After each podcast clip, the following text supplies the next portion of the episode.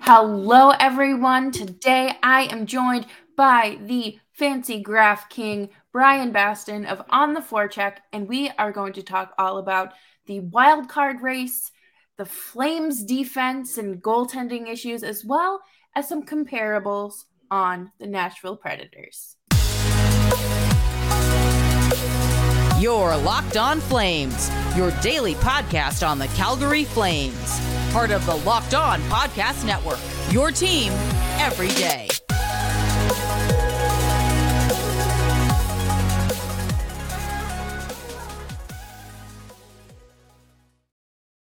Hello, everyone, and welcome to Locked On Flames. Thank you so much for joining us today.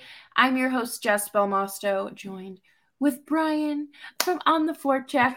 And today's episode is brought to you by FanDuel. Uh, make sure that you are uh, signing up for FanDuel with uh, you get 150 free dollars worth of bets when you place five dollars down. It's a great deal. I would tell you to make a bet, but I told you all to bet on Cincinnati. And well, Brian, how are you doing today? I, am doing all right. It's it's I've had a you know a long drought of of Nashville not playing. They've been done for a few days now, and mm-hmm. so I've mm-hmm. got like a week and a half, just yeah. kind of sitting and watching the handful of teams that are still playing. But it's you know, it's it's midway through the season. The teams are about you know about average, and so it's kind of like well, it's gonna go one of two ways. So it's just a matter of waiting and seeing what happens. Yeah, you know, I was thinking about that last night. I was like, oh, I have like a week to myself. My mm-hmm. evenings are just freed freed up. What do I do? Like, do I read a book? Mm-hmm. Do do I fold some laundry? What what do we do? Yeah, I mean, I I learned I learned my lesson a couple years back to never like you know the Predators might be on a break, so I was like, well, I'm gonna go out of town for a few days, and I was getting ready to like pick some pe- pick some pick up my daughters, I think, and I was sitting in the parking lot, and that's when they fired Peter Laviolette.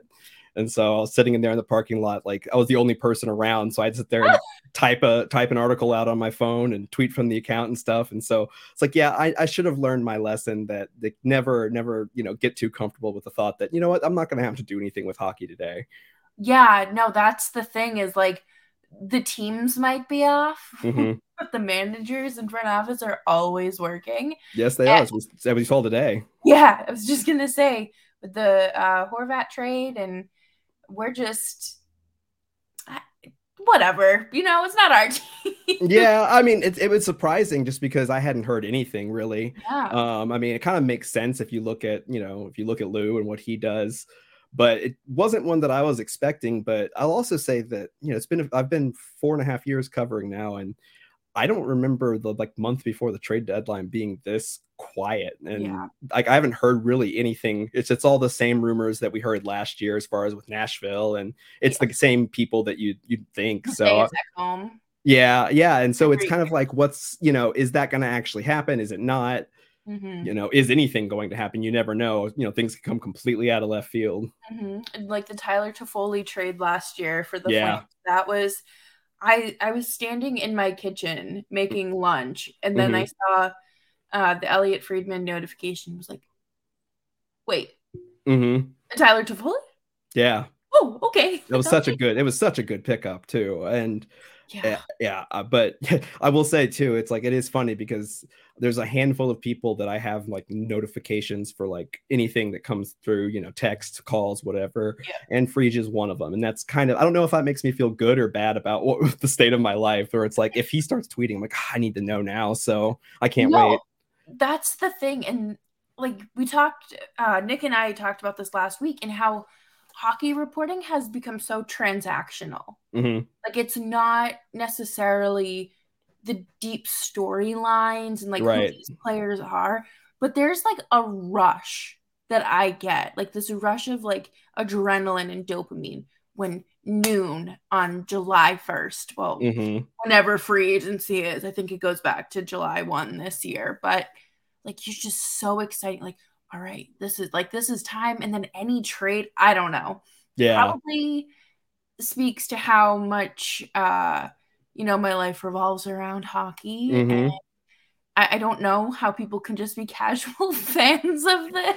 I mean, there's I will say this that there are nights that when I'm watching hockey that's not the Predators, it is mm-hmm. kind of nice to watch it with no stake and no like responsibility. And yeah. but it also is has the usual effect of I get to watch another team be good at something and I'm like, like I want that. Like I want to I would like to watch that for once.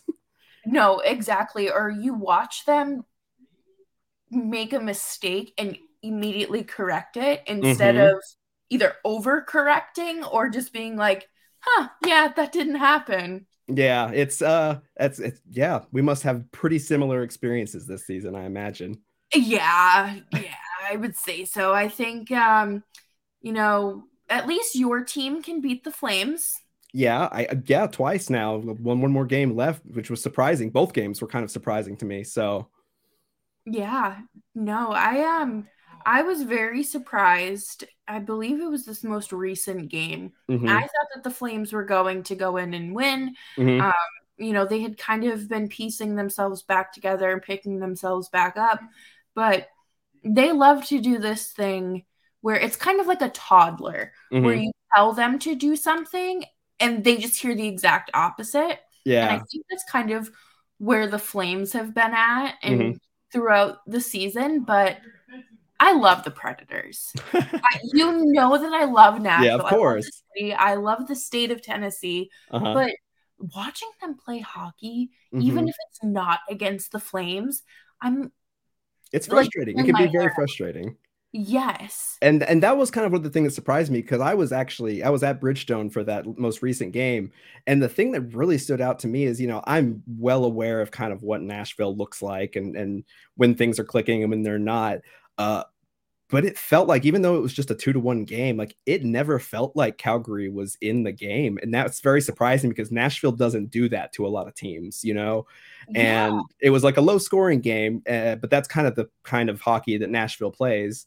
And yeah, I just like I thought that the Flames were going to be tougher. They're going to be a little bit more physical to match Nashville, and they didn't do it. Um, you know, a lot of teams have figured out how to stop Nashville in the neutral zone, and you can stop them in neutral zone. They just it's they can't do anything, and they weren't doing that. I mean, Na- Nashville was controlling you know entries left and right, which is something they don't normally do. And so it was very surprising just because I think a lot of people, you know, myself, who's not as educated, but had a little bit more different expectations for Calgary. I think it just didn't no, you're not like alone. what I was expecting. Everyone did. Everyone did. it was yeah. No, you know, I think that's been one of the more frustrating parts of this season is, you know, you come off the season that you did last year. Mm-hmm. Sure, you got eliminated in the second round, but you were down one of your most integral players with Chris Tanev right you whatever not whatever but you know that there's something going on your jacob markstrom was clearly tired and mm-hmm. overworked mm-hmm. and then you lose two of your top end players in in free agency and then you know you you do get strong pickups in mm-hmm. return mm-hmm. and you you sign Kadri and you're like okay like this this is going to be a good year mm-hmm and then you go on a seven game losing streak and it's just kind of like uh, oh this yeah. we're back, we're back to this again yeah I mean and that's the thing is that there's these you know similar with the predators nashville in the offseason on paper when they when they finished the offseason they should have been a better team than they were last season i mean they got rid of um you know they, they had removed some pieces nothing that was too too big too you know altering. They brought in Ryan McDonagh, which you know still six and a half million is still a lot to pay, but he has filled a, a really good role, especially penalty killing. Um, you know, but you've got you've got a bunch of young guys that have come out and, and been great. And so, you know, there, there was really no difference between what the team ended the season with last season and, and this this season. And it just hasn't quite materialized. I mean, there's only been one consistent thing, that's Juuse Saros, but we can we can talk about him later. yeah, uh, oh, Juuse Saros is just one of those players that you can't root against. Even when you mm-hmm. play against him, I'm I'm still like, do the double stack, do the double stack, like, mm-hmm. do, like he's just so good, and uh, there's nothing I love more than a goalie really I don't even have to continue the sentence. I just love goalies. I yeah. they're they're fascinating. You mm-hmm. and with stats, like you can't really truly tell what mm-hmm. they're going to do. Like the projections are sometimes so wrong, like with right. and it's just it's fascinating to me. I don't know, and that's you know we're going to talk about some pretty charts next, but man, what what a time it's been 1st mm-hmm. half season. If you had to rate or grade mm-hmm. the Preds, how would you grade them on an A through F scale? So let's see here. So they are technically above 500. So we're gonna we'll start we'll give we'll start with the C just to give them the benefit of the doubt. Yeah, I mean they're they're quite a bit, little bit over 500, so that's good. Um, you know they goaltending has been incredible, um, but the team has taken a long time to put anything together resembling an offense. Um, that's starting to happen towards the you know the end of this break. They they went into the break with three straight, which they're a very streaky team that you know goes and wins two, loses two, or wins three and loses three. Um, sounds so familiar. Yeah, uh, you know, Philip Forsberg is picking back up, kind of back to where he was, as well as as you know, Roman Josi. They're not scoring nearly as much, but I don't think that they'll. You know, last season was insane for the both of them, so mm-hmm. it's kind of hard to match that. Um, but you know, the defense has been uncharacteristically bad. Um, you know, they they give up a lot and they they ride the back of Juuse Saros and they ride, you know, they they they make sure that that he's going to carry them through the game because he absolutely, you know, they're not over 500 without him. Although I will say I was very wrong about Kevin Lankinen and how good he's been. So uh it's I don't know. I would say maybe just a C minus because there's there's they're not a bad team. I can't, you know, say that they're a D just because they're, you know, they are over 500, but they haven't really improved. The, their power play last season was like the best they'd ever had in franchise history, uh, which still was in, like it was like seventh in the NHL, um, which says a lot. Yeah, um, and that's it's been awful. I think they're 23rd or 24th. No, actually, I think they're 28th. Sorry, uh, in the power play, and so it's it's not good at all and and they haven't really got chilling with the flames that's okay. Yeah and so like there's nothing really with this team that that kind of points to say like this team's going to you know start winning you know three out of four of their next all their games stand in the season. Like i don't see that.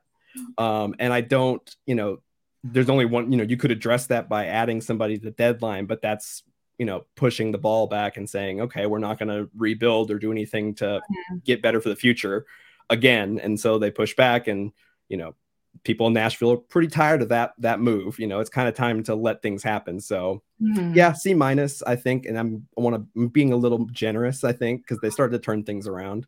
Yeah, you know, I think that that's uh, you know, based on what I've seen mm-hmm. of the Preds and what I've read through, you know, your work and the other writers at on the forecheck, I I would say that's a fair assessment. Mm-hmm. And for the Flames, I'd probably sit them. I'd sit them at a solid C. Okay. They can pa- they can pass this course with the prerequisite prerequisite of a C. You don't get the C plus because you you could not and cannot buy a power play goal uh-huh. no matter how hard they try. Right. So but their penalty kill has been fantastic. And mm-hmm. I think one of the stronger parts of you know this last stretch was finally integrating some of their younger players, the guys from the AHL. And that draws a bigger question of will they be able to scratch someone like Milan Lucic when the time comes uh, when you know the All Star breaks over and they can really get some stronger second line minutes out of Jakob Pelletier. So yeah, I, I that was I was very surprised when when they came out in warm ups in that game and he was in the top six. I was like, you know, I don't watch them. I'm not as versed, but I was like, that's that's a that's a choice to have in your top six, huh?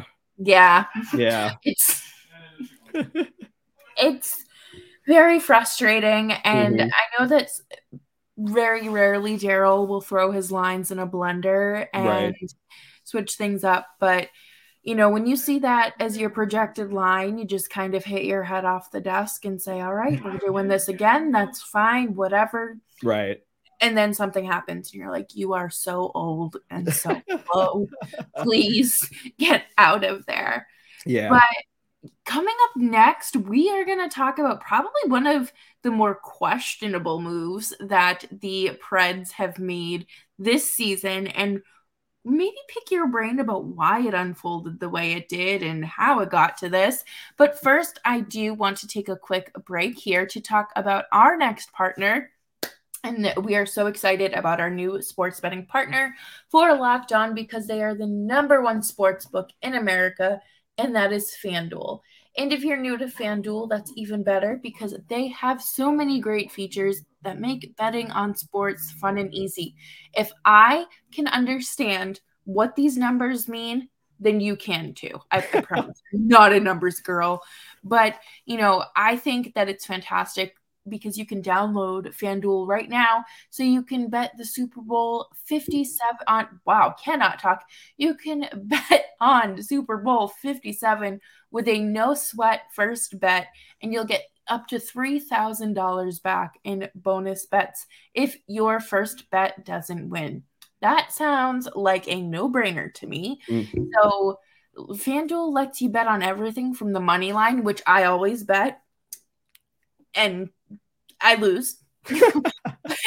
and you can uh, do point spreads to who will score a touchdown. Those are my favorites because it's just kind of fun and silly. Mm-hmm. But you can join FanDuel today at fanduel.com slash locked on to claim your no sweat first bet on Super Bowl 57. That's fanduel.com slash locked on. Is sports betting legal in Tennessee? It is, trust me, because we've get so many commercials, so many commercials. I wasn't sure. Do you ever bet on uh, your your Dallas Cowboys? Uh, no, I know better than that. Um, yeah, I think uh, for me, like, I know there was a huge push about us getting into the betting more and stuff, and I'm just like, I don't one, I don't know that I could sit there and give consistent enough advice that you know people are going to be like oh yeah he makes some good predictions. Because it doesn't nothing ever makes sense to me especially with nashville. I'm if i'm gonna bet nashville i'm always gonna usually bet against them. So but yeah. but also i just you know yeah i just i think i have a feeling too if i dip my my toe in then i won't be able to undip it so. Yeah. That that's very fair. That's you know mm-hmm. trust your gut on that one uh, do you think that the Predators front office trusted their gut when they put uh, Tolvanen on waivers? Yeah, so that's that's a good question. So as as you know, it came from the, report was that they were fully expecting him to clear waivers, which he did fall to uh, Seattle, which I believe they were in the like mid twenties in the waiver claim. So they did make it. He did make it, you know, pretty far down the list. But you know, it was something that he's a guy who's really young. Mm-hmm. Um, he was a guy who, when he came into the draft, everybody, lots of people, people, you know, I know personally were just like, he's just a shooter. That's all he is. He's nothing else. He can't skate. He can't play defense. And so the Predators asked him, you know, with with um, you know John Hynes coming in and bringing him up and giving him more time last season, they said, you know, we want you to work on your 200 foot game, and he did. He became a very good defensive player. And this is a guy. He's a big, tall, lanky kid um, you know, not the type of guy that you're going to think is going to be a two way player, but he focused on it. And yes, his scoring did suffer for it. And that's, you know, that's something that, you know, he could only do so much, especially, you know, sitting in the bottom six, you know, not getting a ton of time. Um, but he, you know, that there's talent there. Just looking at him, you see his shot and you know that there's talent there. Um, but he was getting, you know, shuffled all up and down the lineup. He started up with like in the first and second line with Forsberg and Granlund um, but nobody was really getting much done. Um, and so they they thought that it would be safe to send him to Milwaukee again. And sure enough, he got scooped up. And since then, it's been well, it's been kind of unfortunate. So when he got when he got waived, he'd played 13 games for Nashville, uh, had two goals and four points. So yeah, I'm a little bit, you know, you might be a little bit concerned, but you know, he's only he he was getting not very many minutes per game. He was, you know, getting bottom half minutes in 15 games since going to Seattle, which so just two more games than he played, he's got eight goals, 10 points. So yeah, it's and they're using him, you know, it's he's not doing anything different. They're just letting him do his thing, but he's got a better team around him that's able to clean up his shots, and he's in there, you know, cleaning up shots himself. He's he's a guy who scored 11 goals in his first two full seasons with Nashville, and he's about to match that probably in the next, you know, by the end of fe- February, if not, you know, quicker than that. And so, you know, as a guy who's a first round pick, he was the he was the 30 uh, the 30th pick, you know, when they lost in the Stanley Cup finals. Uh, there was this long saga and people, you know, Nashville fans turning, you know, looking for internet streams to watch him play at Jokerit because of his shot and just how electric of a player he was. Um, and it it hurt just because he's a guy that was kind of a fan favorite, and the you know the fan base was you know surprisingly you know optimistic on him. You know they knew that he wasn't performing, but they weren't like this is over. I mean he's a young kid. He's a really young kid, and so it's it's hard to sit there and, and look at that and say they gave him they gave up on him um, or put him in the waiver wire knowing that you know someone might grab him and yeah. that's what happened. And now look what he's doing for Seattle, and Nashville's still struggling, you know, offensively. So oh, you live and you learn, I guess. Yeah, you know, I think that one of the fun parts of hockey is watching maybe not players from your own team go yeah. off and succeed, but you know, like Andre Burakovsky, for mm-hmm. instance, he he was fine in Washington right. fine. You know, did his thing. And then, you know, and again, another super young guy. And then went to Colorado and kind of had this little resurgence coming mm-hmm. to life. And now he's doing great things in Seattle. And, you know, it's it's part of the game. Mm-hmm. You know, it, it's it's a business, as everyone likes to say. Right. But do you think that the time has come for David Poile to um mm. sail. Yeah. yeah, that's a hot that's a that's a very common question. And yeah, I think that you know, it's getting to the point where it doesn't it's hard for me to sit there if you were to ask me gun to my head what is the predators plan for the next three four five years um, they don't even know i wouldn't be able to tell you and and it's you know there are signs of things looking up. There are things that have improved, and there are, uh, you know, like getting guys like Forsberg and Josi. I mean, they they kept these big these big names. They weren't able to get you know get in on any of the other ones. You know, I know that they were, you know, real interested in in grabbing uh you know grabbing somebody from Calgary last season, but didn't look like it went anywhere. So, oh. uh, but you know they got their guy. Poile got his guy and Duchene. You know, Duchene, Forsberg, Josi, Saros all had career seasons last year. Uh, you had a guy like Tanner Jeannot kind of come out of nowhere, even though he's kind of crashed back down to earth a little bit. Uh, you know, you you you had this kind of season, and you know all of that, all this history that they, you know, all the records they broke last season, kind of amounted to them getting swept. Granted, by Colorado and without Juuse Saros, but yeah. uh, you know that was that was that was games with Connor Ingram and Big Save Dave. So yeah. yeah, so Calgary fans know all about the Big Save Dave uh, playoff experience. Yeah. And I can tell you, it's not a good one. No, so but if you were fortunate enough to miss out on it, I didn't miss much. Yeah, yeah. It's you know, he was a really nice guy uh, yeah. and everything, but you had to feel for him just because I think Saros kind of came into it and he just he knew he knew that he was going to have to play out of his mind every night. And i mm-hmm. think that maybe you know this this isn't scientific or you know it based in any fact at all but a guy like kevin lankinen comes in and he you know he was the goaltender with chicago last year and they were pretty terrible. And so he's kind of used to playing in front of a terrible defense. And so yeah. he's kind of stepped in and handled it. In fact like he's with uh he's second in the nhl in save percentage. Kevin lankinen is.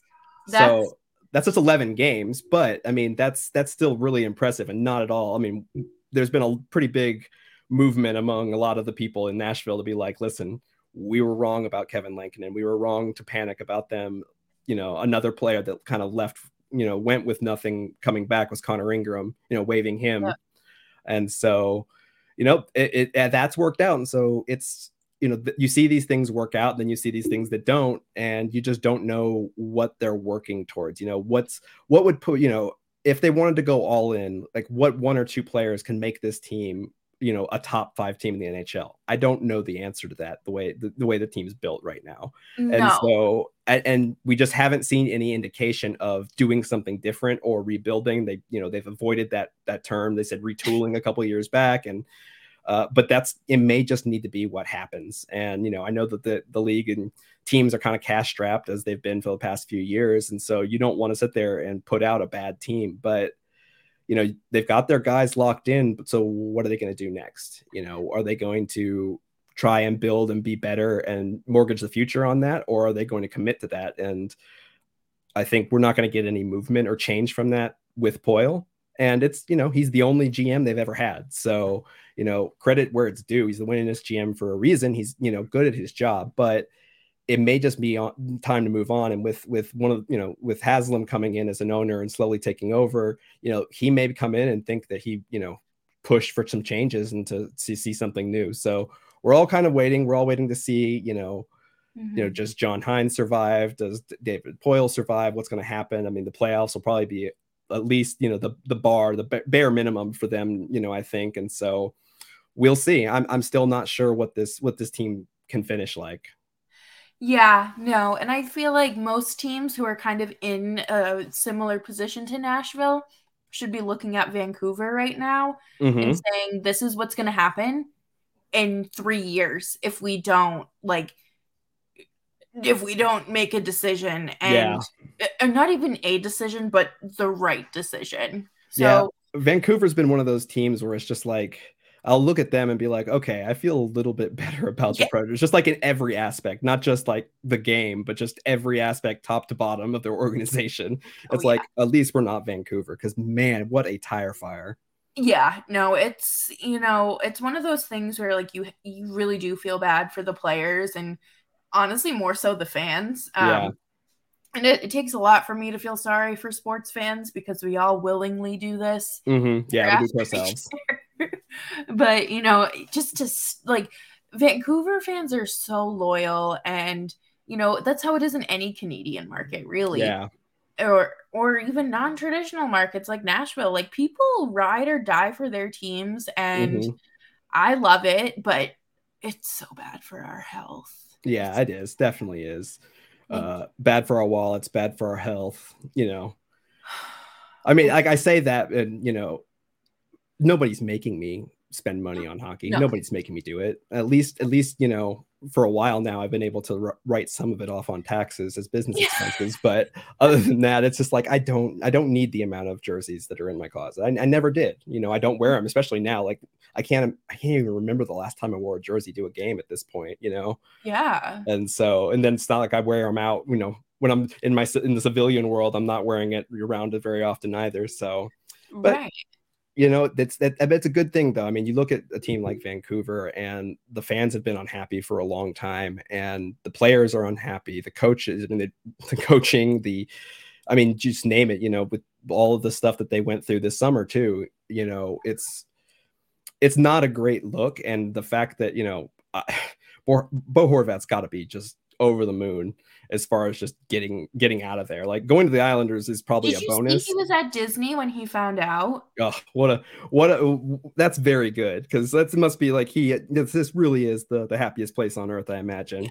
I know he wanted to stay there, you know, his whole career. I know it hurts on some level, but you know, at the same time, it's toxic, and you just, sometimes you just got to get out of it.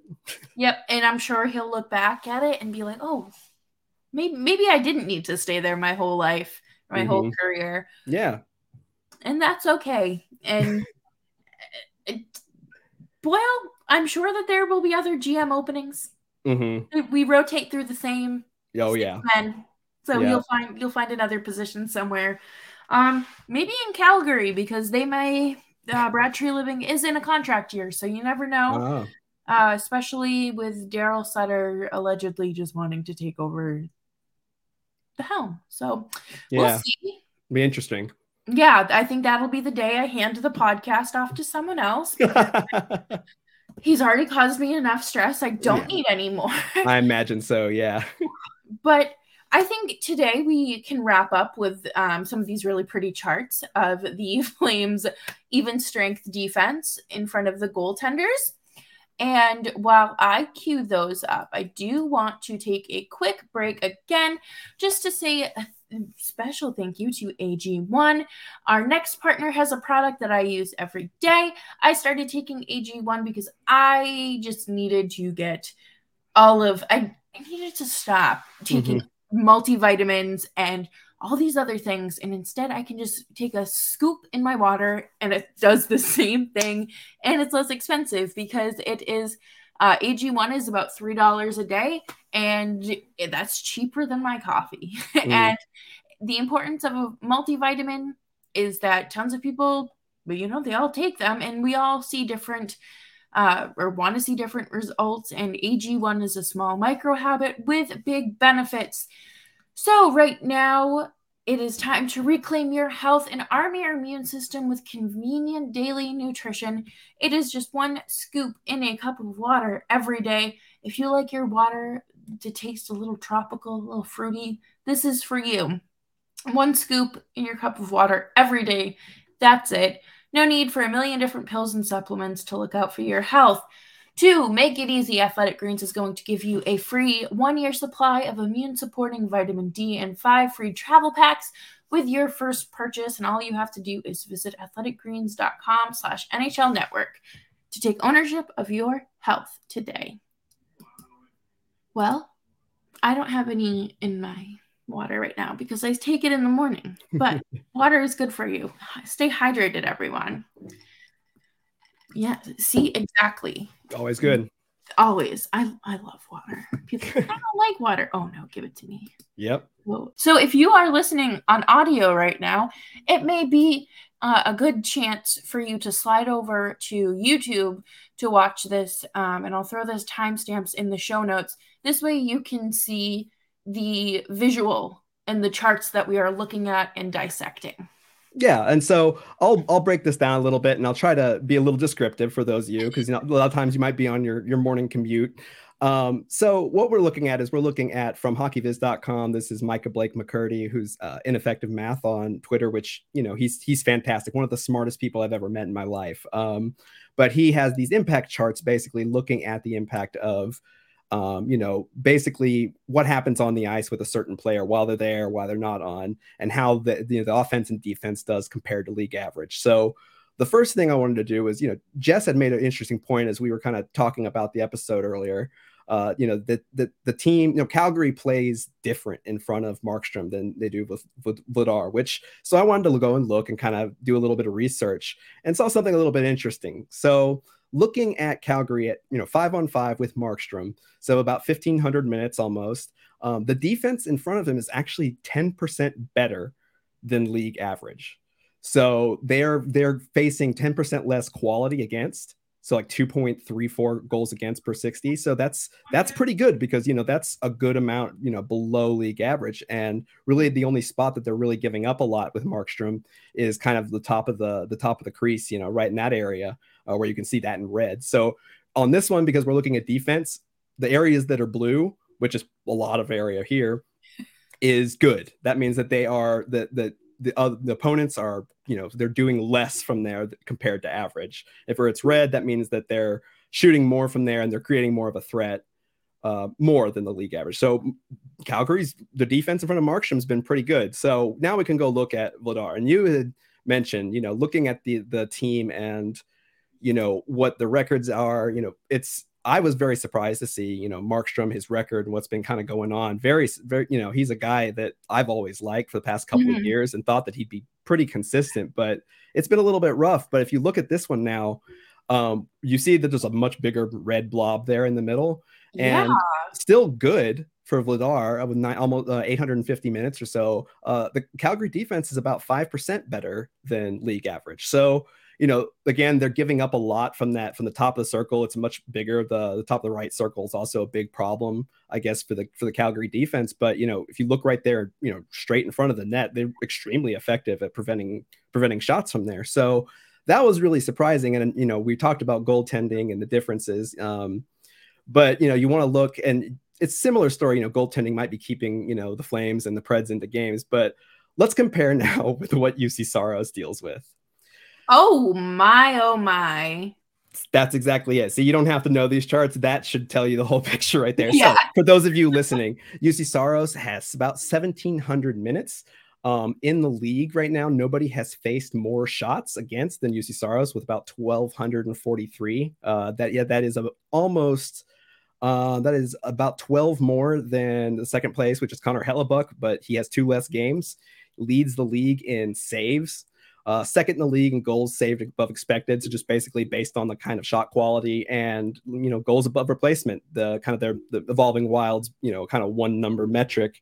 Uh, you know, second in the league. So you can tell he's doing great, but the Nashville defense in front of him is nine percent worse than league average. And he's getting it, I mean, right there on the slot. There's a small blue area right there in front of him, but his right side and then up the middle, it's just they're getting hammered just absolutely hammered. And the fact that Juuse Saros is doing as well as he is, you know, he's 19, 13, and five, which is, you know, you, you want a little bit better, but he can only do so much.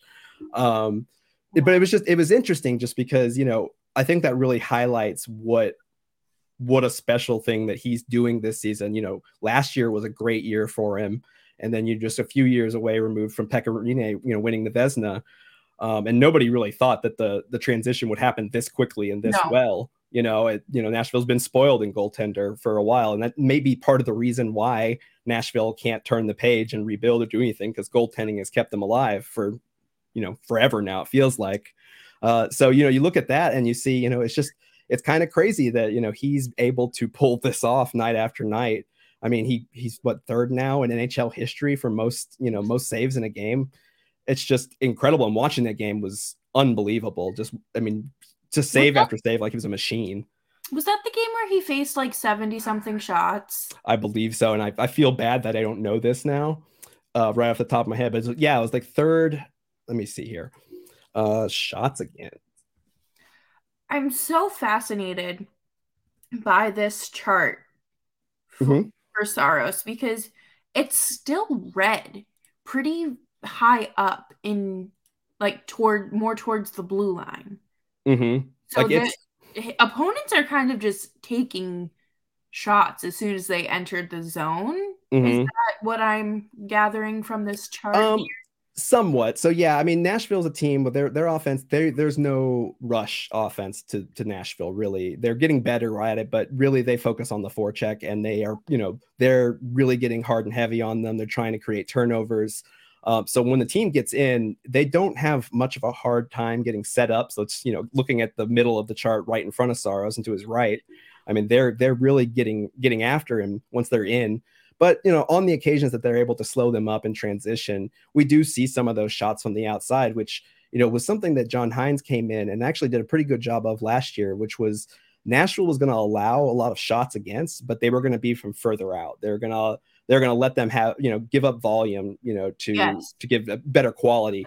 And that's, that's not happening at all. Flames hockey. Yeah. And so you know it's not it's not great. So yeah here's the number. So Juuse Saros is now tied is tied for third in nhl history. He had 64 saves against carolina on uh, january 5th uh, mm-hmm. the nhl record is by the best name i've ever heard in hockey uh, ron tugnutt. He had 70 back in 1991 and then wow. there's 65 and 81 and he's tied with somebody who did it in 1970 so nobody has done it uh, since i think ben scrivens did it back in 2014 for edmonton. He had 59 but 64 is just that's, just ridiculous.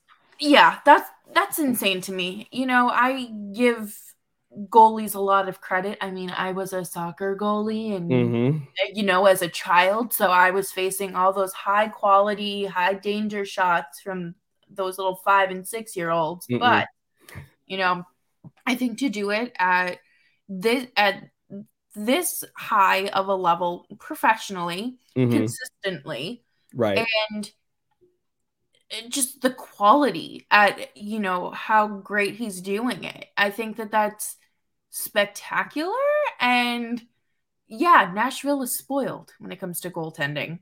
Mm-hmm. i mean it's it's it really is. It's really impressive to see his career just continue he, him to just refine himself and get a little bit mm-hmm. better and get, refine himself and get a little bit better. And they put him in the starting role for the first time and he was like yeah i'm going to have a great year and yeah. you know they handled the goaltending transition very well. Pekka is still technically a on this on the staff as a goaltending advisor. Um, you know, and with the guys they've got in, you know, Lankinen, he's you know he's kind of a temporary. Uh, Yaroslav Askarov not quite ready. He's doing pretty good. He is an AHL All Star, so that you know that's awesome. Uh, but he's raw. You know, it's it's not it's not time. He did you know he looked pretty pretty decent in his one game for Nashville and kind of an emergency role. Uh, but you can tell he's a young kid. Uh, got the most personality of any goalie I've seen so far, which is excellent. Uh, I really hope because he's one of those guys that you, you can see it in Milwaukee, you can see it in Nashville, and even when I was at camp, the man will if he knows you're taking a picture, he's gonna mug for the camera every single. Time. I love time. it. Yeah, I mean he's more players like and, that. and we I really hope that that doesn't that doesn't change. They don't the NHL doesn't beat that out of him. No, you know, they have so many players that give us nothing. hmm The least they can do is start embracing this bare minimum of a personality. Yeah, I mean, That's all we ask for. what who, you know, who are your, your goaltender personalities now? I mean, Jeremy Swayman. yeah, or like on the other side of the spectrum, you've got like Jordan Binnington. So you know, it's yeah. Where where do you want to fall on this spectrum? I mean, yeah, it's, it's like you don't have much choices. You know, you don't you only have you don't have Hank anymore. You know, it's kind of like you don't have Luongo. You know, the fun goalies, you need some of that still. And I think Askarov will be that, but he's carrying a little bit more weight. But I think with Juuse Saros and him being pretty young, you know, he's got time. They can take their time with him like they did with Juuse Saros. So Yes. Well, you know, best of luck to anyone that has to, you know, watch watch both of these teams on a regular basis, honestly. But you know, I would kill to go to a Nashville game. I'm still I'm eventually mhm. line up my calendar, especially now that I'm done with school. yeah. Hopefully, you know, I'll get down there soon enough. But uh Brian, is there anything else you want to say or throw in before we wrap up this shindig? Yeah, I feel like I've been pretty negative. I know I did gush over Saros for a bunch, but I'll do a couple of a quick, you know, things that I've really liked. Um, Cody Glass has been a really good story. Um, you know, he that he kind of made, you know, got on the national radar when they did the, you know, behind uh what was it called? The, the NHL's, you know, behind the scenes Yes. thing. And they, you know, they showed him making the team so he could go over to Prague. Uh, you know, that was a really great scene. And and he'd started out, you know, kind of great, but he struggled. And so he got, you know, pushed down, he got scratched a few times, but he's come back and now he's he's centering Filip Forsberg and Matt Duchene. And he's they're doing fantastic with him. I mean, he's been extremely I mean, you know, he's not scoring quite at that rate that you would, you know, want a first line center to do. But now, you know, Nashville's kind of struggled with having a first year, you know, a first line center for a while. I mean, seven goals, 18 points, but that's, you know, that's that's in 38 games, and that's a guy who was kind of deemed a a failure as a as a, as a prospect in Las Vegas. And it- we're starting to see him come into his own. And I think he really has kind of found his confidence. So that's always that's been really great to see. Um, I think the other thing I've talked about a lot, and I, again, all credit to Eric Dene, you know, fellow writer at On the Forecheck covers prospects. He's been nobody, I don't think, outside of the Predators organization, nobody knew as much or was high on Juuso Pärssinen as Eric has been for the past few years since they drafted him in the seventh round.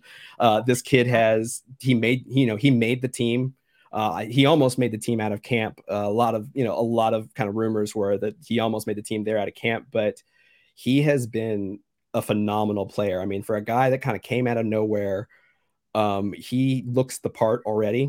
He's physical. He's a dangerous scorer. He, he's been fantastic. I mean, he's five goals, 21 points, you know, and this is just in 34 games as again, a guy, a seventh round pick a few years back. And so, you know, he's, he's in the NHL and you've got a guy like Philip Tomasino in the AHL right now.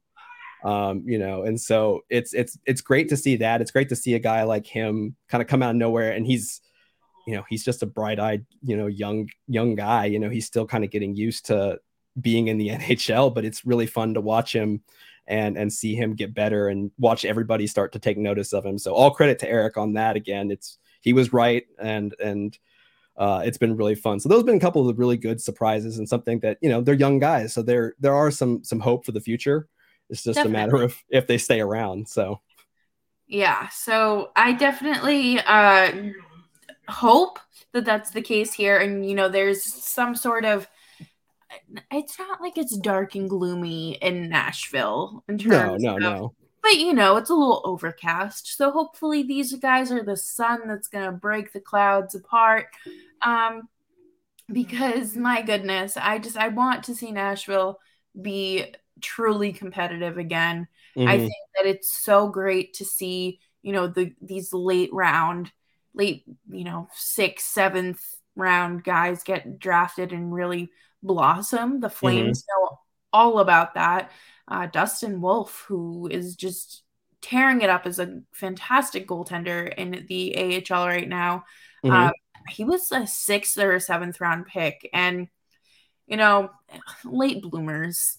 Yeah, I mean, I'm trying to think here. Saros, I think was he was a late rounder too. I think he was like a fourth rounder, and then Pekka Rinne was an eighth rounder, which doesn't exist anymore. Yeah. I mean, so, they didn't. He was he was convinced when they called him that they were calling him to get a hold of another player on his team because he was like they weren't they're not picking me. So oh yeah, and so you know the rest is history. It took him a long time. He had a long career, but I mean, if there's going to be a player, I think if there's the first player I think from Nashville that'll make the Hall of Fame, hopefully, will be Pekka Rinne. It'll you know I think Roman Josi might have be you know have something to say, but we're way long away from that discussion.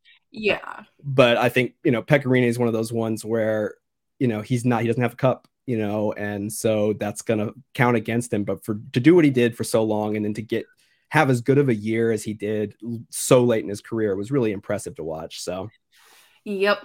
Nothing but love for Pekka Honestly, mm-hmm. he's one of the main reasons I started following Nashville as closely as I did.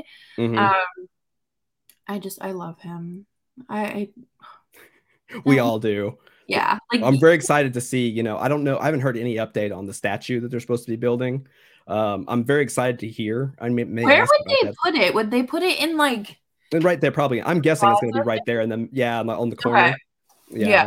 So Broadway and what seventh, maybe I think it is.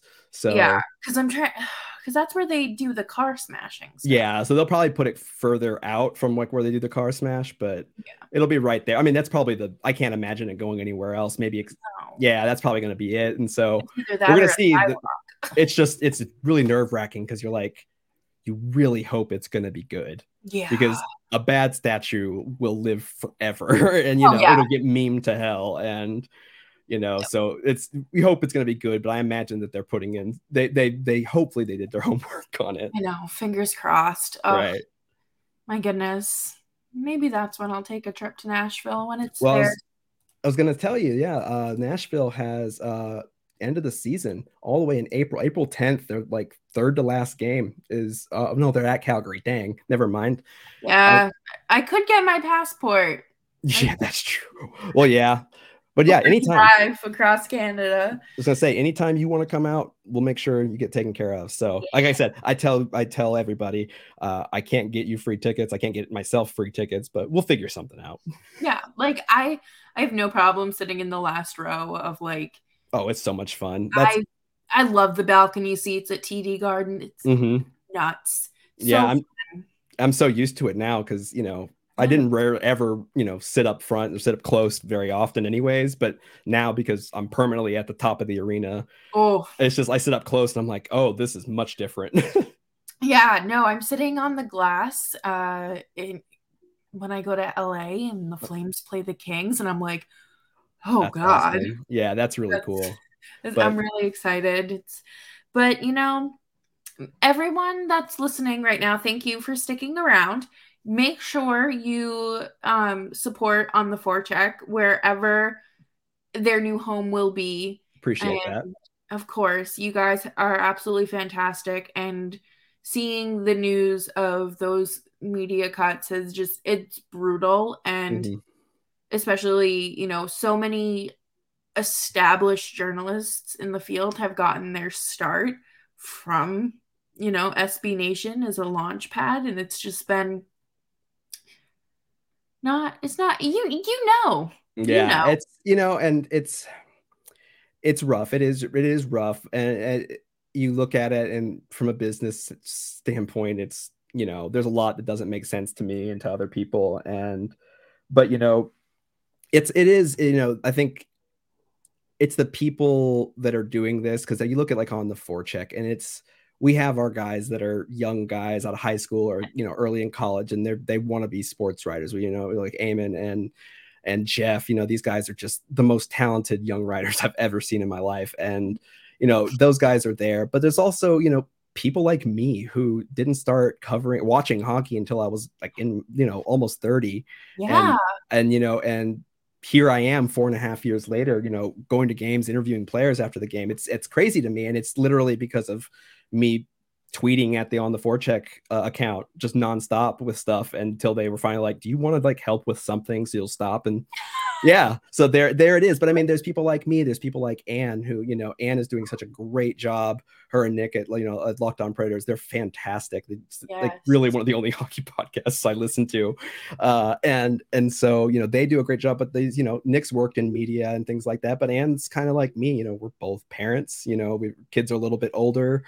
Uh, you know, people like Sean who used to be with us, the same thing. He's a teacher you know a lot of this is a first chance for a lot of people but it's not just a first chance for like young writers or guys people that are coming out of journalism school. It's it's for anybody. And you know yeah you look at some of the great you know the great people that have come out of it you know not not a lot of the stories kind of look like mine do but it's you know there's that chance that it can come from somewhere you know and that people who you know build something or do good enough of a job that, that that's what that's what on the forecheck did for me and for a lot of people. And, and so i am very thankful for that experience. Um, you know we're really hoping to keep pushing on. I think a lot of us are just kind of they can they can take you know our they can take this away from us you know from our cold dead hands. So we're going to try and figure something out. But yeah. um so just you know keep keep an eye out. Uh you know i think there's only going to be six hockey websites left managed by by vox and sb nation. So uh you know they feel bad. You know, I feel bad for them because they're having to soldier on after all this. And uh, I wish them the best. I wish them no ill will. I hope they go out there and succeed and ball out. That would be fantastic, you know. But uh, just, you know, reach out, support, make sure you're reading people. I know a lot of people are probably going to, you know, move to do something else. Some people may start doing their own thing or just, you know, not do it anymore completely.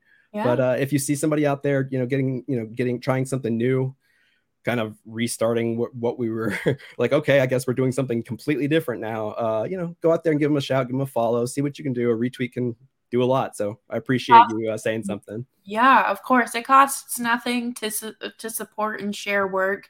I got my start writing for fansided and mm-hmm. other independent blogs and literally accidentally stumbled into this podcasting gig. And you know it's not a linear path by mm-hmm. any means for anyone in this field. And, you know, this isn't my full time job, but it's something that a lot of us can look forward to. Yeah. You definitely. know, like being able to just have three hours a night watching hockey and someone people want to listen to mm-hmm. what I have to say. People oh, want yeah. to read what I like.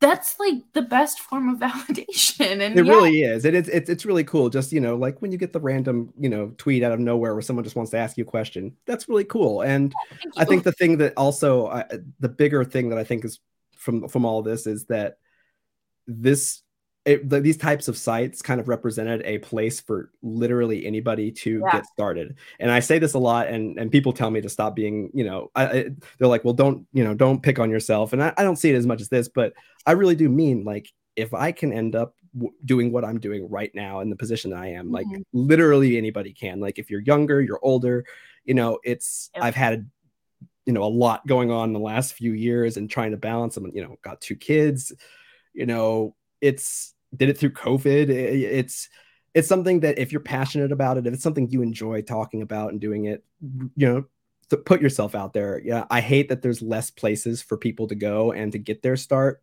Um, we really enjoyed bringing people on and watching them blossom and then going on and moving up to other other great things. And mm-hmm. that's going to be the part I miss is the guy, the young people that come through or the people who are just getting their start and really, really pushing them. I mean, it yeah. seems like a year and a half ago, like I was doing a podcast with Anne, and it was like one of the first times she had ever done it, and she was just like, "I'm not sure what I'm doing." I'm like, "Anne, you're gonna be fine." Yeah. And oh, now oh, yeah. look at her. Oh, now look at her. So it's it's it's it's out there. You know, get out there if you're passionate. If you think that you could sit there and talk for 30, 40 minutes, you know, yeah, do oh, it. Oh, yeah. Yep. You'll get noticed. And my DMs are open if anyone really ever wants Always. to come on. I literally, I I will sit here. I talk to myself five days a week for this show. Mm-hmm. So if someone else wants to come on and be like, can we spitball some like flame? Yes. Yeah. Yes. We let's talk. Let's talk all about hockey. I don't care. Mm-hmm. And that's the thing is, you know, even though things are shifting and kind of really changing in the landscape of sports and independent starting up journalism, I can't even talk. But, you know, the people who got their start there and have kind of built something for themselves there will always hold the door open for you. Yeah. Will that's happily show you new things. And that's one of my favorite things about, you know, obviously becoming one of your friends, but also being like a colleague and like mm-hmm. being able to say, what the hell does this mean? What, yeah. what does this number mean? Like, I don't know. Like, there's very few people that I know I can message and be like, what does this letter next to this number, another capital letter mean? Exactly. I mean, throw in the alphabet but I mean, like that's when I when I was starting, I was DMing everybody, asking mm-hmm. questions, everybody, and everybody was super nice about it. Like it was oh, probably yeah. annoying, but everybody was really nice about it. And it's you know, people like to be able to teach and to to you know share knowledge and stuff. I mean, I don't yeah. think there's very much like competition out there. Uh, you know, especially with things like stats or anything else. You know, people want to share what they know, and it's such oh, a fun yeah. experience. So you know, make sure you you give it a try and and you know you could be and you know we could be the dms and you come in and annoy us and then you're the one who tells this story four or five years from now exactly and you know as long as you're polite and you don't make things weird i am very cool. happy yeah just don't feel like i don't know like i used to panic messaging like larger writers and stuff and be like oh my god like this is so weird. no i'm a human being that yeah. yells shoot the puck mm-hmm. on my couch like don't yeah nothing to be intimidated or worried about. Um, I sift through my message requests once in a while, but if mm-hmm. I see one, I'll, you know, there's certain ones that pop up and like, oh yeah, let me get that. Yeah. But you know, it's always good chatting with you, Brian. Oh I, yeah, I really appreciate you having. I know I've been bugging you for a while, and, and schedules have been tough, but I've been looking forward to, to coming on here with you for a long time. You're awesome. Your work you do is great and you know there's a good side to all these things you know things happen mm-hmm. you know mm-hmm. maybe maybe a lot of us will get time to cover something or do some work in in you know hockey that they haven't had time to yet and you know maybe it might open up another opportunity in a different part of hockey so who knows yeah, exactly you never know um, i'm so excited for you know the positives that come out of this and hopefully some strong developments uh, mm-hmm. you know, in the writer development field and I don't know. I just I feel like sports journalism is just such a wild ride and I've been doing it for, almost 6 years now and I swear it's not it's not even close to the same as it was when I started. Well, I imagine so. But again, so old talking like that, but like things change and they change fast. So thank you everyone for sticking around and tuning into today's episode of Locked On Flames. It's always a pleasure. And make sure you follow Brian on Twitter at B R Y A N B A S T I N. Love it. Eh, you know, people in the car, they're not going to be able to know that it's with a Y and not an I. yeah, that's right. Yeah, that's true. I appreciate that. Of course. And of course, follow Locked On Flames wherever you get your podcasts. And I will see you tomorrow.